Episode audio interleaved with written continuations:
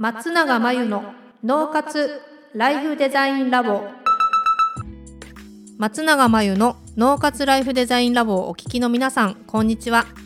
メンタルコーチの松永です。この番組では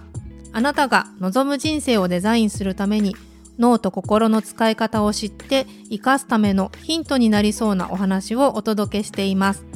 週に2回月曜日と木曜日に配信中のピンポン Q&A のコーナーでは日常生活やビジネスでよくある悩みや松永が主催している内観力養成ライフデザインオンライン講座で寄せられた質問などにお答えしていきます。今日のご質問は日中のパフォーマンスをより良くするためにも睡眠の質の重要性を感じています。しっかり寝れる日とそうでない日では体のすっきり具合が違います。より良い睡眠をとるために気をつけることはありますか？っていうことですね。えっ、ー、とこれ何をしているのかっていうのもちょっと聞いたんですけど、えっ、ー、と今やってるのが1時間半前に、お風呂に入って、えお風呂出てからはスマホを見ないっていうのをやってるということですね。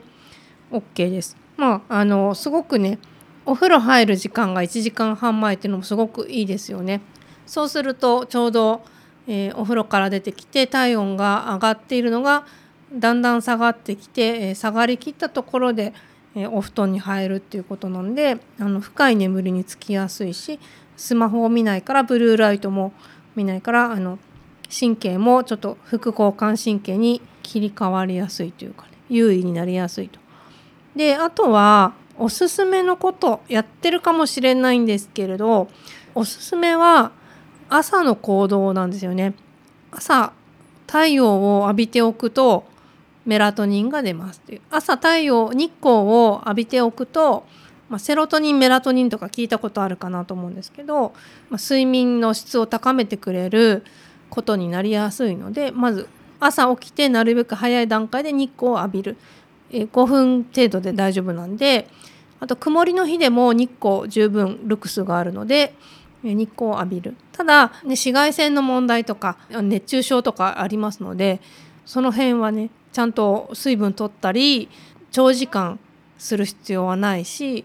本当に5分でいいんで日光を浴びてセロトニンを出やすくしておくそしてメラトニンが出やすくなるようにしておくっていうのとあとは、えっと、ストレッチがすごくいいですね。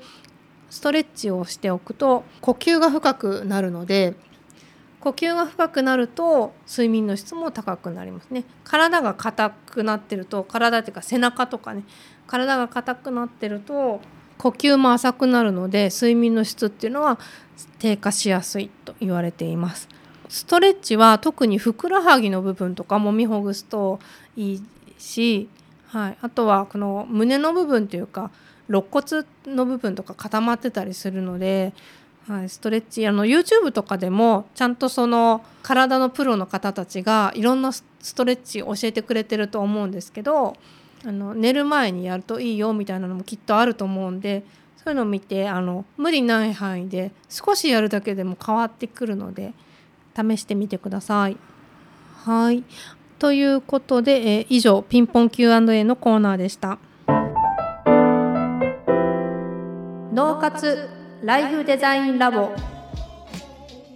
2021年の春から内観力養成ライフデザインオンライン講座をスタートしています。生き方と働き方を一致させてより望む人生を作っていくために自分との向き合い方整え方才能の引き出し方を身につけていただく講座です自宅で好きなタイミングで受けられます。初月は無料です。詳しくはポッドキャストの説明欄に URL を載せていますので気になる方はチェックしてください。それでは次回の松永真由の脳活ライフデザインラボでまたお会いしましょう。